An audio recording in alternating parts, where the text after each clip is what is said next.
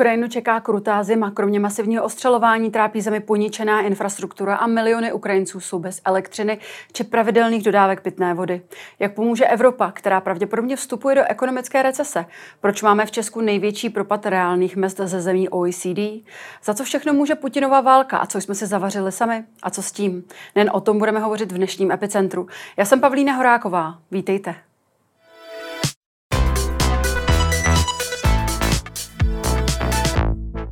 Ve studiu dnes vítám dvě dámy, europoslankyni a místopředsedkyni Evropského parlamentu Ditu Charanzovou. Dobrý den. Hezký den. Pozvání do Epicentra přijela také europoslankyně ODS Veronika Vrecionová. Dobrý den i vám. Dobrý den vám i divákům. Dámy, pojďme se hned na začátek zaměřit na aktuální dění na Ukrajině. Ukrajinské město Cherson, které bylo donedávna osvobozeno, respektive dva týdny zpátky zhruba, znovu přišlo o dodávky elektrické energie. S tímto problémem se potýkají miliony lidí na Ukrajině a podle odborníků to ostřelování, ruské ostřelování Ruska bude i nadále pokračovat. Paní Charanzová, jaká konkrétní řešení jsou v Evropském parlamentu momentálně na stole? Hmm. Tak samozřejmě my vnímáme, že ta válka prostě graduje. Pro mě bylo hrozné třeba minulý týden vidět ty záběry, když se bombardovala porodnice, umírají děti, ženy. Eh, ta reakce Evropy si myslím, že doposud byla poměrně jasná. Přitvrdit sankcemi vůči eh, Putinovu režimu a, a pomáhat vojensky, finančně Ukrajině. My jsme teď schválili 18 miliard eur na, po, na podporu Ukrajiny, nově další balíček člověk a hledal ty cesty, prostě to, co Ukrajina v tuhle chvíli potřebuje. Eh, je tam zima, lidi nemají vůbec žádné dodávky elektřiny. Je, jsem ráda, že tam funguje ta humanitární pomoc i toho typu, že se tam posílají stany, deky, aby ty lidé eh, přečkali nějak tu zimu. Hmm. Paní Vracenová, ono o, víme o těch 18 miliardách, je ta pomoc dostatečná, přišla včas a co dál?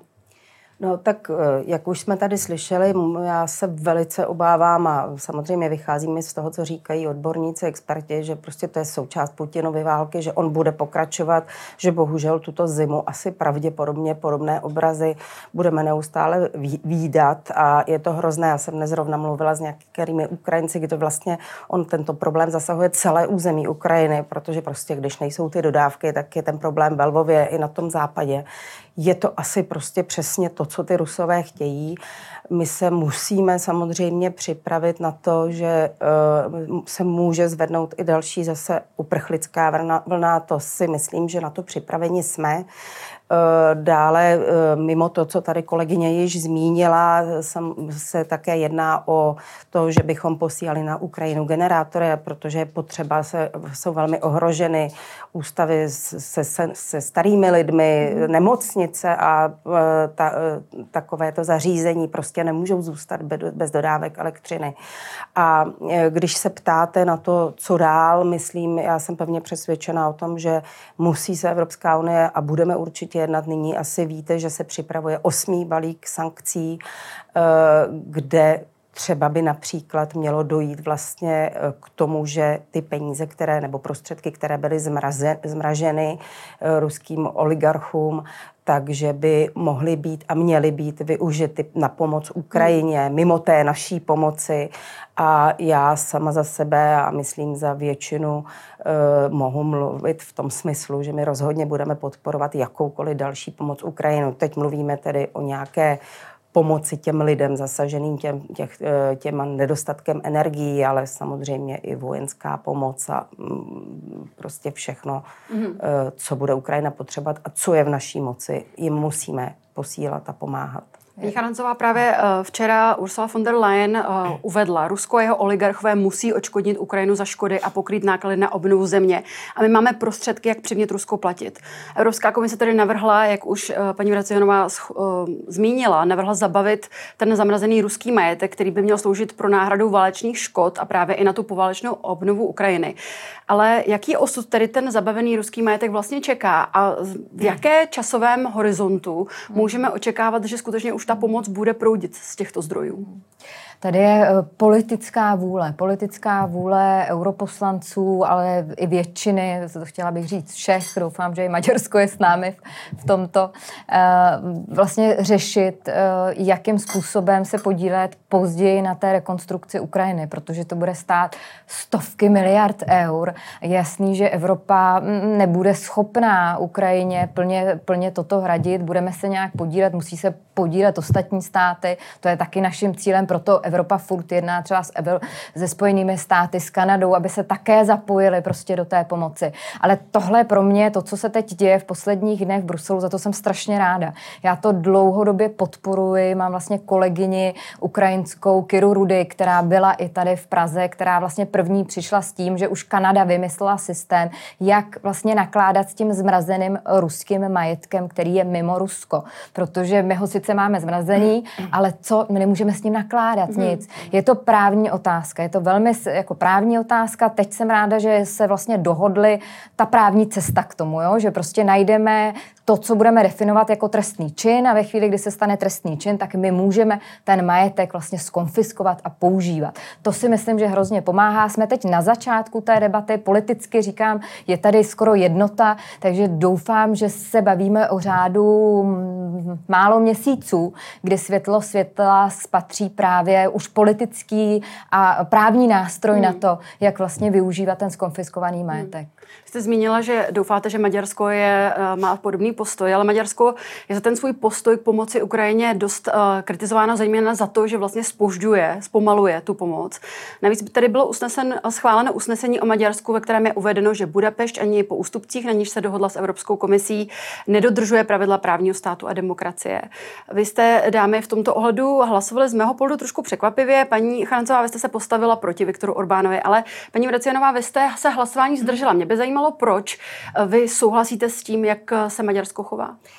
Já vám na tohle hned odpovím, jenom hmm. bych ráda ještě doplnila, že jsem třeba ráda, že jsme na tom minulé plenární schůzi schválili usnesení, že Rusko je stát, který podporuje terorismus. To jsou všechno kroky, které prostě budou pomáhat k těmu hledat nějaké konkrétní řešení. Ten Evropský parlament samozřejmě není exekutivní orgán. Hmm. My vlastně uh, mu, uh, nekonáme ty konkrétní činy, ale vytváříme ten prostor pro to, aby exekutiva mohla konat.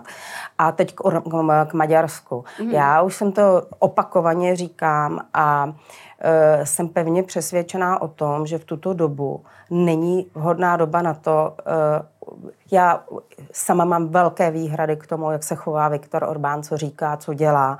A určitě je to země, která má v současné, má velké problémy. Ale my máme teď nějaké priority a my musíme řešit dnes ten konflikt na Ukrajině. Musíme uh, řešit uh, problémy, které trápí Ukrajinu, které, kde můžeme pomoci a potřebujeme.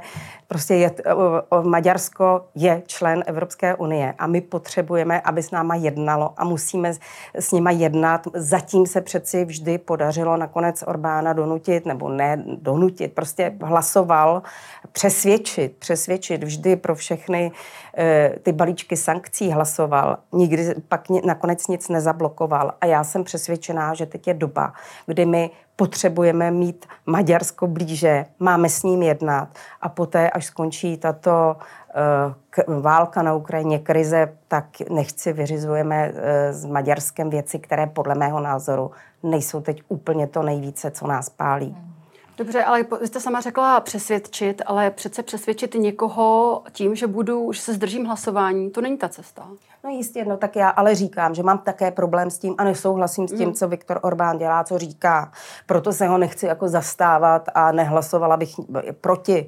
Tam vlastně já bych s tím asi neměla takový problém, kdyby ta doba byla jiná, kdyby mm. mychom ne, nepotřebovali s eh, Orbánem diplomaticky jednat. A já také ještě eh, tím, že máme nějaké třeba informace z jednání z Evropské rady, eh, tak ten Viktor Orbán něco křičí do médií, něco říká svým voličům doma, ale potom na té radě vlastně vůbec eh, z pravidla mlčí a neříká ty věci.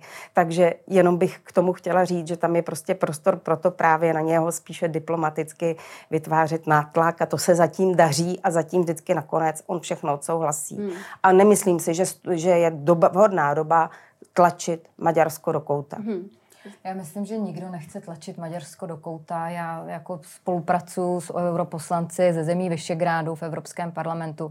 Děláme plno projektů společně. Myslím, že je důležité, aby právě i ta střední Evropa, která v tuhle chvíli opravdu dělá maximum pro Ukrajinu, děláme daleko víc než ty země západní Evropy, eh, tak aby jsme, aby jsme i tohle dokázali v Evropě prezentovat. Ale eh, Maďarsko tady, to, on se to trošku změnilo, jo, protože eh, Samo řeklo, že nějaké problémy má, ať už je to v oblasti korupce, ať už je to v oblasti právního státu, nezávislosti, justice, médií a tak dál. A dohodlo se s Evropskou komisí na nějakých 17 opatření. Jo? Takže my, to není tak, že my bychom Maďarsku něco říkali a Maďarsko říkalo, že to tak není. Teď už prostě Maďarsko řeklo ano, vlastně uděláme těchto 17 opatření a to třeba to, co vy teď zmiňujete, to hlasování vlastně bylo o tom říct Maďarsku dobře, tak to udělejte co nejdřív udělejte co, to co nejdřív. Já souhlasím s tím, že Maďarsko potřebujeme v Evropské unii, ale potřebujeme taky Maďarsko, který táhne s náma za jeden pro vás. A já se upřímně teda jako mm, nesouhlasím úplně s tím, že by Maďarsko vždycky hned všechno s námi odsouhlasilo. Vždyť ani vlastně neodsouhlasilo zatím vstup um, um, Finska a Švédska do Severoatlantické aliance. Uh, a vždycky je tady prostě mrazení s každým uh, balíkem sankcí, kde my musíme jako Evropa rychle reagovat. Hmm. A je to Maďarsko, který vždycky nás nechává do poslední chvíle čekat, jak to dopadne. Hrajuje takovou dvojí hru, eh, která podle mě teď není dobrá. Já sama bych byla radši, kdyby prostě v Maďarsko drželo s náma eh, pevně ruku a aby bylo s náma spjatý, tak jak je třeba Slovensko-Polsko. No ale právě proto já jsem nehlasovala, protože já se obávám, že tohle není cesta, jak Maďarsko bude s námi daleko lépe a rychleji komunikovat. A obávám se toho, že se spíše zatvrdí. A paní kolegyně řekla, Maďarsko řeklo, že samo má problémy, že ví, že je musí řešit. Mm-hmm. Já to vnímám jako dobrou vůli, ale Určitě, znova opakuji, je tam plno problémů. Já sama eh, k jeho vyjádření Orbánovo, třeba k té válce na Ukrajině, tam prostě z, z většiny vůbec nesouhlasím a myslím si, že prostě je třeba s Maďarskem jednat tak, aby, eh, ale prostě tohle řešení, kdy my vlastně teď mu dáváme nůž na krk, to si myslím, hmm. že není diplomatické a že to prostě od nás není v tuto chvíli chytré. Proto jsem se zdržela. Tady se asi úplně neschodnete, ale pojďme se podívat uh, dál, pojďme se podívat na energetickou krizi, uh, která velmi úzce souvisí s válkou na Ukrajině. Alespoň tedy tak o tom hovoříme už několik měsíců. Ale mě by zajímalo, vzhledem k tomu, eh, že odborníci upozorňovali na ty vysoké ceny energií, na ty zvyšující se ceny energií i na tu nedostatečnou nabídku energií na trhu v důsledku prosazování vlastně Green Dealu, zelené politiky Evropské unie. Na to upozorňovali už měsíce, troufnu si říct i roky před ukrajinskou válkou. Mě by tedy zajímalo, proč jsme se lépe um, nepřipravili, nezaspala Evropa v tomto ohledu, paní Charancová? No určitě se udělaly chyby, rozhodně my to vidíme třeba hlavně v případě Německa, které vlastně se stálo závislé na, na, na ruských energiích a teď za to vlastně potažmo skoro všichni platíme. E, to, jaký boj jsme museli v Evropě, v Bruselu sehrát o to, aby nám byla uznána jaderná energie jako ten zdroj, do kterého můžeme nadále výhodněji investovat i v rámci Green Dealu. Tohle je prostě jsou přes šlapy, které se děly. E, tady já musím říct, že my Češi v Evropském parlamentu napříč politickým spektrem až na některé eh, výjimky i vládních, tedy europoslanců. Eh, má, máme jasno, máme jasno, co, co potřebujeme pro českou energetiku, co musíme dělat a uh, musíme o tom přesvědčovat i naše partnery. Ale tady myslím, že ta, to, co se teď děje v Evropě, jak vylítly ceny energií, všude, všude, jaké problémy máme. My jsme vlastně minulý týden ve Štrasburku měli velkou debatu europoslanců nad tím, co dělat se zvyšujícími se cenami energií v Evropě. A nebyl tam jediný europoslanec, který by neřekl, je to strašný problém a řeší se to pomalu. Řeší se to pomalu, měli by to premiéři začít rychleji řešit, protože vidíme, že lidi jsou prostě nervózní, já se nedivím, na mě i mě píšou občané, kteří nemají na to, aby prostě za, zaplatili zálohové faktury, propadají se nám tady lidi do energetické chudoby a my musíme konat, musíme konat, musíme mít evropské řešení, které by sklidnilo tu situaci na tom energetickém hmm. trhu.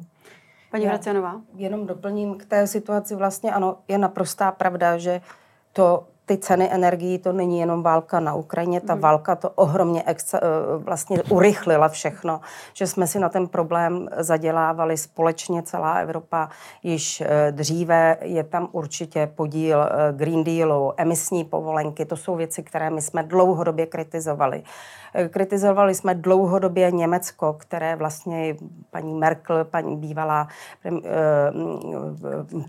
kancléřka, uh, vždy říkala, když my jsme kritizovali, že vlastně vytváří ohromnou závislost na plynu z Ruska, na energiích z Ruska, tak Nord, budování Nord Stream 2, to jsme přeci kritizovali velice dlouho a ona říkala, dokud, dokud se obchoduje, tak se neválčí a vůbec nechápala, že Rusko je prostě uvažuje úplně e, hmm. jinak. E, myslím si, že zároveň i před tou válkou už bylo vidět, že Putin se na tu válku chystá, respektive na tu energetickou část, kdy z nepochopitelného důvodu Německo mu prodalo zásobníky plynu, které byly loni, jestli si pamatuješ, te, touto dobou prázdné se zjistilo, takže vlastně ty problémy mm. zača, začínaly už tenkrát.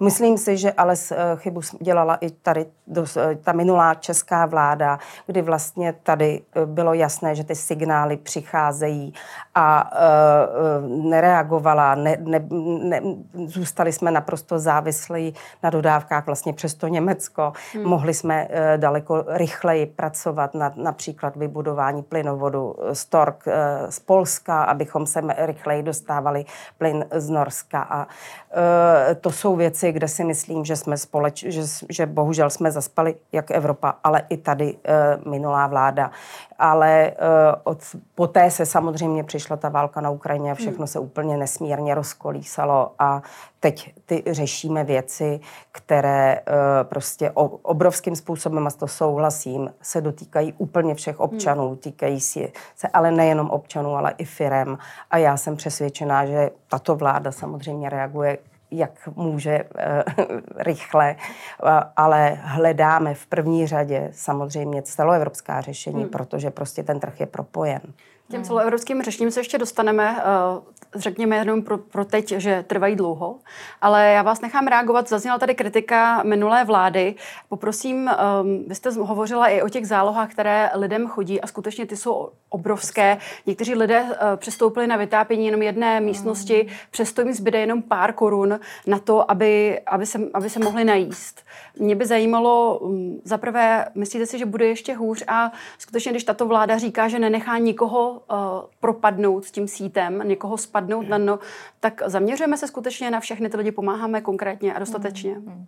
Já bych jenom v rychlosti reagovala, uh, jako pokud tady zmiňujeme polský projekt, tak je potřeba říci, že to nebyla Česká republika, která zastavila tento projekt, ale že to bylo Polsko. Takže byť tady byla vůle předchozí vlády, tak prostě to naráželo na nějaké politické mantinely a byli jsme v jiné situaci. Nemůžeme tady říkat, že předchozí vláda neudělala nic pro to, aby jsme byli připraveni na válku. To je prostě nesmysl.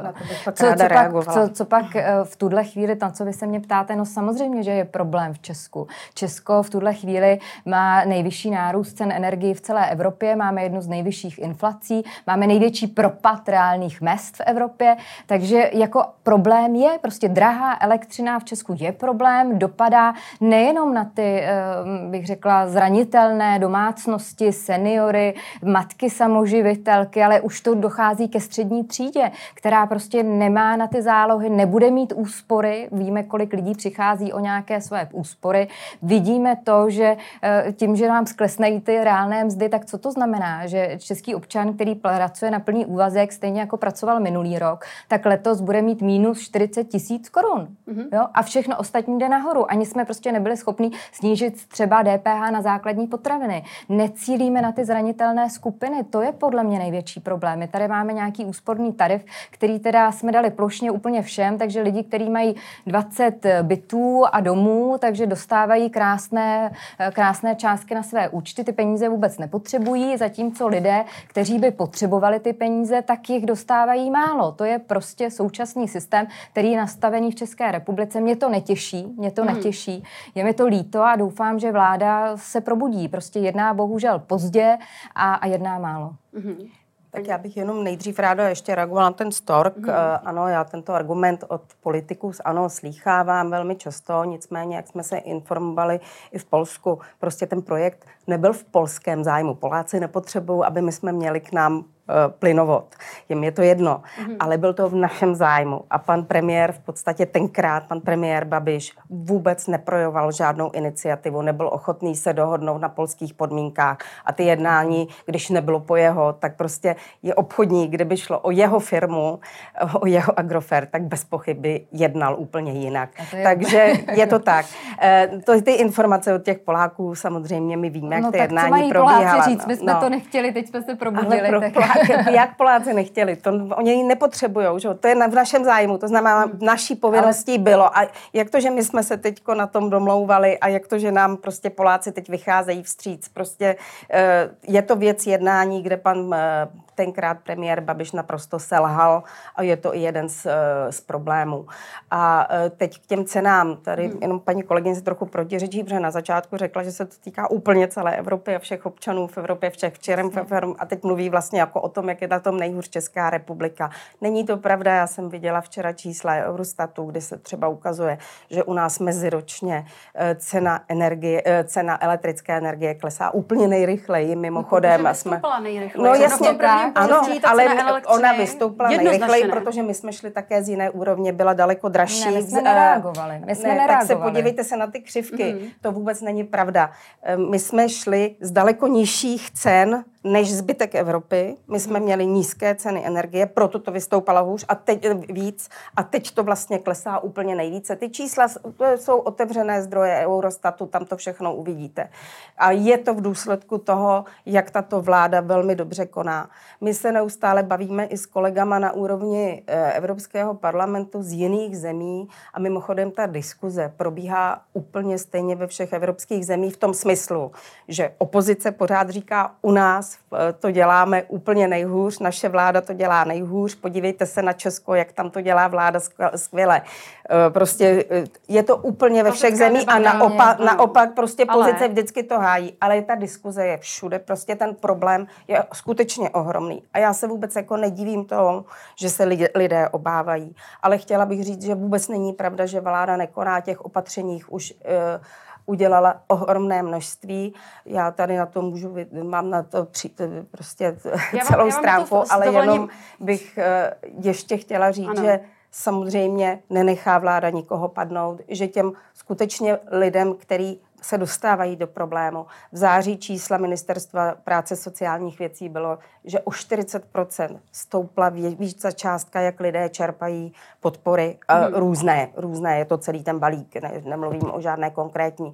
To znamená, je vidět, že prostě se v tom naučili orientovat a já tomu rozumím, proto také, protože vaši kolegové zase nedávno ještě kritizovali, jak zastropování je moc vysoko těch cen. Ano, je právě proto vysoko, aby vlastně ta plošná podpora nešla úplně eh, všem. Kdyby to bylo níž, tak máme prostě úplně nesmyslně to nastavené, protože já, vám, já, já si prostor. to můžu dovolit. Já vám dám prostor, jenom eh, si dovolím ještě se doptat, protože vy říkáte, tato vláda nenechá nikoho padnout. A nebo už z logiky věci, když se podíváme na, na nařízení nebo respektive pomoc, která je plošná, tak nemůže z logiky věci eh, tím sítem skutečně propadnou někteří ty lidé. A ještě předám jeden konkrétní údaj. My víme, že často skloňovanou pomocí lidem je právě příspěvek na bydlení. A my víme, že jenom 40% lidí, kteří skutečně na ně mají nárok, tento příspěvek čerpají. Pravděpodobně kvůli tomu, že tam jsou, je to administrativně složité, eh, je to něco, co se musí ještě změnit. Ale nicméně opravdu i z, odbo- z úst odborníků zaznívá ten hlavní, ta hlavní kritika. Není to cílené a na tom se přece tady musíme shodnout, protože není. Jo, jistě. Ale to o tom mluvím. Takže to zastropování bylo dost vysoko na to, aby v podstatě řada lidí si může ty, ty energie dovolit tak, aby Uh, Jistě. on tam byl jiný důvod, aby mm-hmm. bylo motivační, protože aby prostě lidé byli donuceni šetřit. Ale určitě je velká skupina občanů, kterým to zastropování ani tak nepomůže, protože prostě samozřejmě i tak na to nedosáhnou. A vy zase ta situace se vyvíjí velice rychle. Vy ty čísla máte, ty jsou třeba měsíc staré, že mm. prostě ne úplně všichni požádali o tu pomoc. Nicméně také vím, že nyní ministerstvo poslední před měsícem rozjelo velkou informační ano. kampaň a do toho se prostě uh, nyní už hlásí daleko více lidí. Mm. Část lidí o tom ani nevěděla, že na to má nárok. No, uh, no dobře, ale to už ta situace se samozřejmě mění. Teď jsme uh, ale jako... To, je, ale jak je, pozdě, jako to nejde dobře... přeci, dobře víte, ty ceny takhle vylítly na konci srpna, takže ta mm. vláda mm prostě mus, reaguje. Já Ale si myslím, to... že reaguje velice rychle. No, Paní Charancová. Ne, tak eh, jako pojďme se bavit o, o číslech, jaké máme. Eh, první polovina roku, tohoto roku, oproti roku 21, české domácnosti mají nejvyšší nárůst cen elektřiny ano, v celé Evropě. Až o 62%. Eurostat. Ano, Eurostat. Ano. Neříkám to opozici jako Eurostat. Uh, co se dělo na jaře? Na jaře tohoto roku Španělé Portugalci na evropské úrovni řekli, řítí se problém, řítí se problém, pojďme najít změnu toho, co se bude dělat na evropské úrovni. Co říkal pan premiér Fiala? Nic v srpnu tohoto roku, když my jsme říkali, dělejme, jednejte, protože Špadělé a Portugalci, kteří se nedočkali evropského řešení díky státům, jako je Česká republika, udělali si svůj vlastní systém, mm-hmm. že jo, který teď chceme všichni okopírovat, uh, tak pan Fiala ještě v srpnu říkal, ne, stropovat nebudeme, to chtějí jenom populisté. Tak. No. Takže teď se zase, jako ano, máme sklus oproti ostatní Evropě několik měsíců, doplácí na to domácnosti a doplácí na to firmy velké firmy. To je teď prostě největší problém. Já prostě hmm. se svazem průmyslu a dopravy eh, jednám velmi často a to, co se děje v České republice, znamená, že konkurenceschopnost těchto firm prostě jde takhle dolů za, a za přispění této vlády. Ty firmy prostě připravují se na propouštění, připravují se na to, že budou zavírat své fabriky, že budou odcházet České republiky, budou odcházet možná i z Evropy a my přihlížíme tomu, jak, ma, jak eh, Si připravuje svůj plán 250 miliard eur. Jako předsednická země ani nejsme schopní říct ne, mm-hmm. A, a dostáváme prostě celou ekonomiku dolů. A to vůbec nemluvím o tom, jak potom třeba implementujeme to, co jako předsednictví poměrně dobře na evropské úrovni se dohodne, což byly tedy ty zisky, eh, nadměrné zisky některých firm a jak je využít. Mm-hmm. U nás ta windfall tax známá kde uděláme český paskvil. Tak my jsme předsednická země, všem řekneme, jak to má dělat. A Česko je první, které prostě smíchá hrušky s jabkama, to znamená, zatížíme ty firmy daněmi až do roku 2025, takže investice nebudou, investoři odcházejí z České republiky, zdaníme některé firmy pro jistotu dvakrát, což podle mě není v souladu s tím, co se dohodlo na evropské úrovni, takže teď budeme čelit žalobám, Bůh ví, jak to dopadne do budoucnosti, takže tady dostáváme celé to investiční investiční prostředí eh, do, do, do hrozné situace za přispění této vlády. To jsou prostě fakta.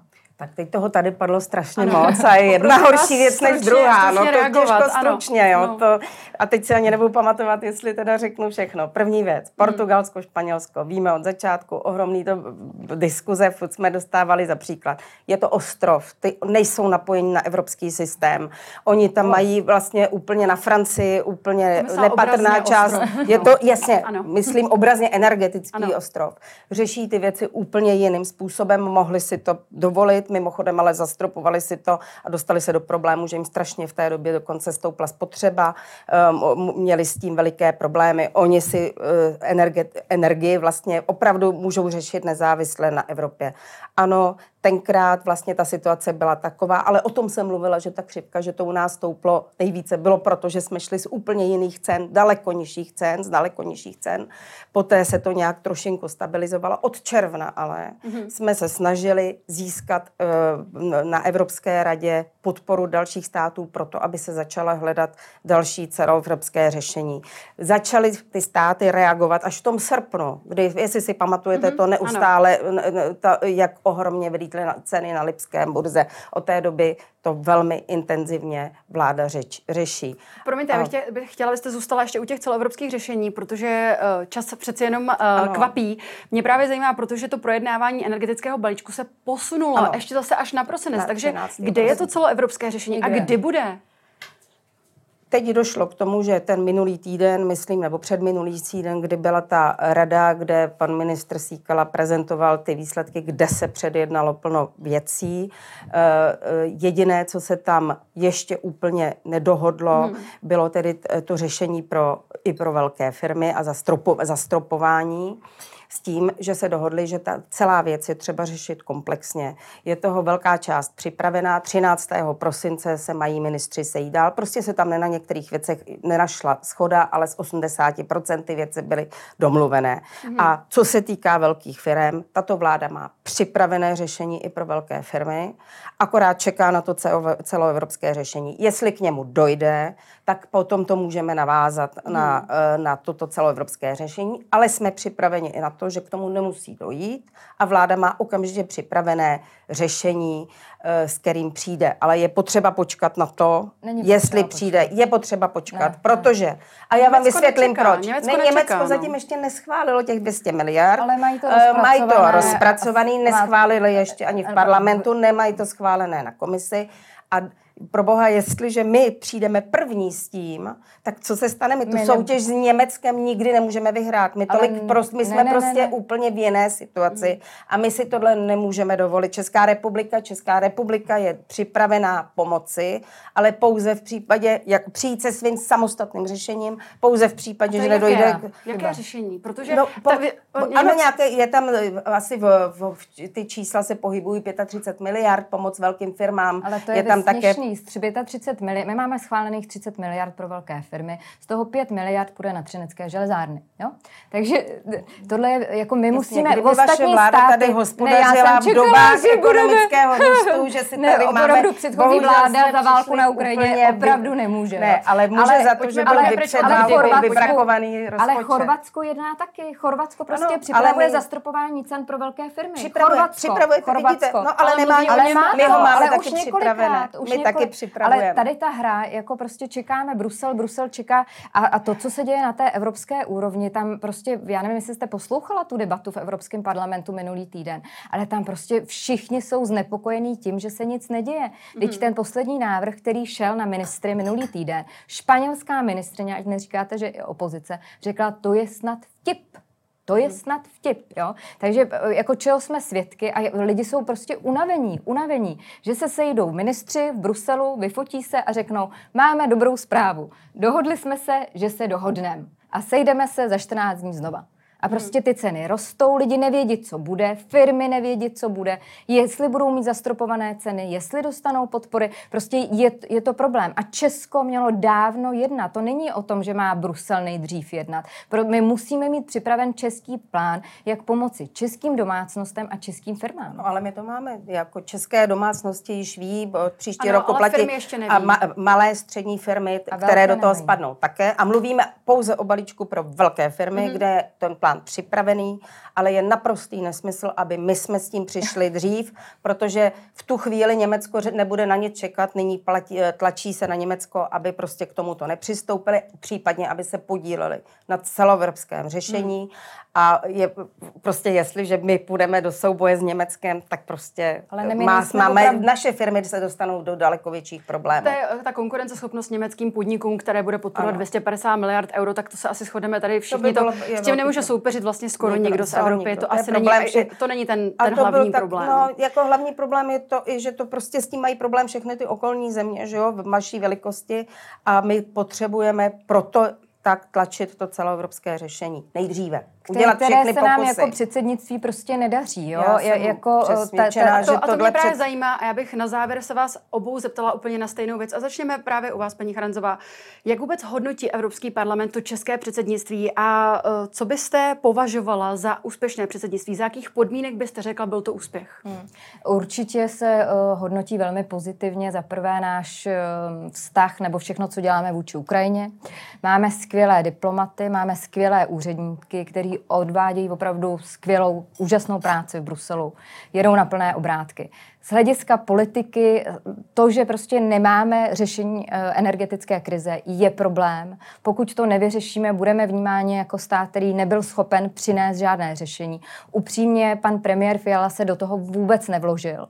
Eh, když jsme měli začátek války, prezident Macron, který předsedal před námi, svolával pořád mimořádné samity, jednal s premiéry, volal, hledal řešení. To se z pozice premiéra neděje vůbec. Jezdí tam pan Síkela, který se o něco pokouší, kde jsme se zatím teda nedobrali konce. Takže to, co se týká té politické úrovně, tak já moc pozitivně zatím nehodnotím. Hmm. Paní Vlecrová, stejná otázka. Zase dáme úplně v jiném parlamentu v obě dvě, protože já zase mám velmi pozitivní, že právě pan uh, premiér úplně skvěle od samého začátku té války se uchopil své role, je tahounem a uh, táhne ty věci vlastně ve prospěch Ukrajiny, ve prospěch té války, což v konečném důsledku je ve prospěch našich občanů, protože my potřebujeme, aby Ukrajina uspěla. To je ten bod číslo jedna. A že se samozřejmě snažíme velmi intenzivně a lidé, kteří u těch jednání ví i z těch jejich zemí, i z těch jiných zemí, tak dobře ví, jak ty, že se prostě tím, jak různé ty energetické mixy, podmínky, legislativy mají různé členské státy nastavené jinak, že ty samozřejmě nejsou ty, jedno, ty jedno, jednání jednoduchá. Nicméně, že je neuvěřitelné, jaký obrovský pokrok eh, vlastně díky českému, i díky českému předsednictví jsme udělali. A co jste považoval za úspěšné tady předsednictví? Už je to tedy úspěšné předsednictví Čím podle je ten vás? pokrok v oblasti no, tak já, tak... Nebo můžete odpovědět tady na otázku, které už se ptá i paní Charanzová, tak klidně. Já nevidím tak pokrok. já si myslím už minimálně to, hmm. když dochází k těm jednáním, dobře víte, jak vlastně ty ceny ohromně lítaly nahoru dolů. A vlastně v současné době se daří je třeba stabilizovat už i díky tomu, že, ty, že vlastně ten trh vidí. No, já si ne? myslím, že hodně je. No. Tak Aha. já jsem o tom přesvědčená, že teda hodně je. Jako realita je taková, že pan premiér mhm. Fiala prostě se do těch jednání ty, nevložil. Ty trhy nevložil se velice uklidňují Nevložil se, tomu jako je to věc, a proč se do nich nevložil pan Fiala z vašeho pohledu? Já jsem přesvědčená, že se do nich vložil. Žád, já prostě... jsem neviděla jediné zasedání premiéru na téma energie. Ale uh, Eh, ty jednání probíhají hmm. samozřejmě. Ono mluv, jedná i s, s jednotlivými ministry. Ty, ty věci dobře hmm. víte, se dějí asi že se musí dějet, a že se dí hmm. při jednání prostě téta té, že se prostě ty eh, premiéři spolu telefonují, komunikují, scházejí se a musí se předjednávat eh, a to si myslím, že pan zrovna vyjednavač je pan premiér Fiala, to je zrovna jeho veliká po, s, tak stránka. To, zatím jsme ten výsledek teda no, neviděli. Tak, tak uvidíme uvidíme, jak to dopadne na konci předsednictví, si můžeme znovu říct. Já vám Dobře. děkuji za produktivní eh, debatu. uh, tolik tedy Dita Charanzová, Veronika Vracianová, uh, europoslankyně, snad někdy příště na viděnou. Děkujeme za pozvání. Děkujeme, nashledanou, nashledanou. A to už je z dnešního Epicentra vše. Já jenom připomenu, že záznam tohoto dílu společně s těmi ostatními nalezete jako vždy na blesk.cz. Já se s vámi pro dnešek loučím a těšíme se opět zítra. Na viděnou.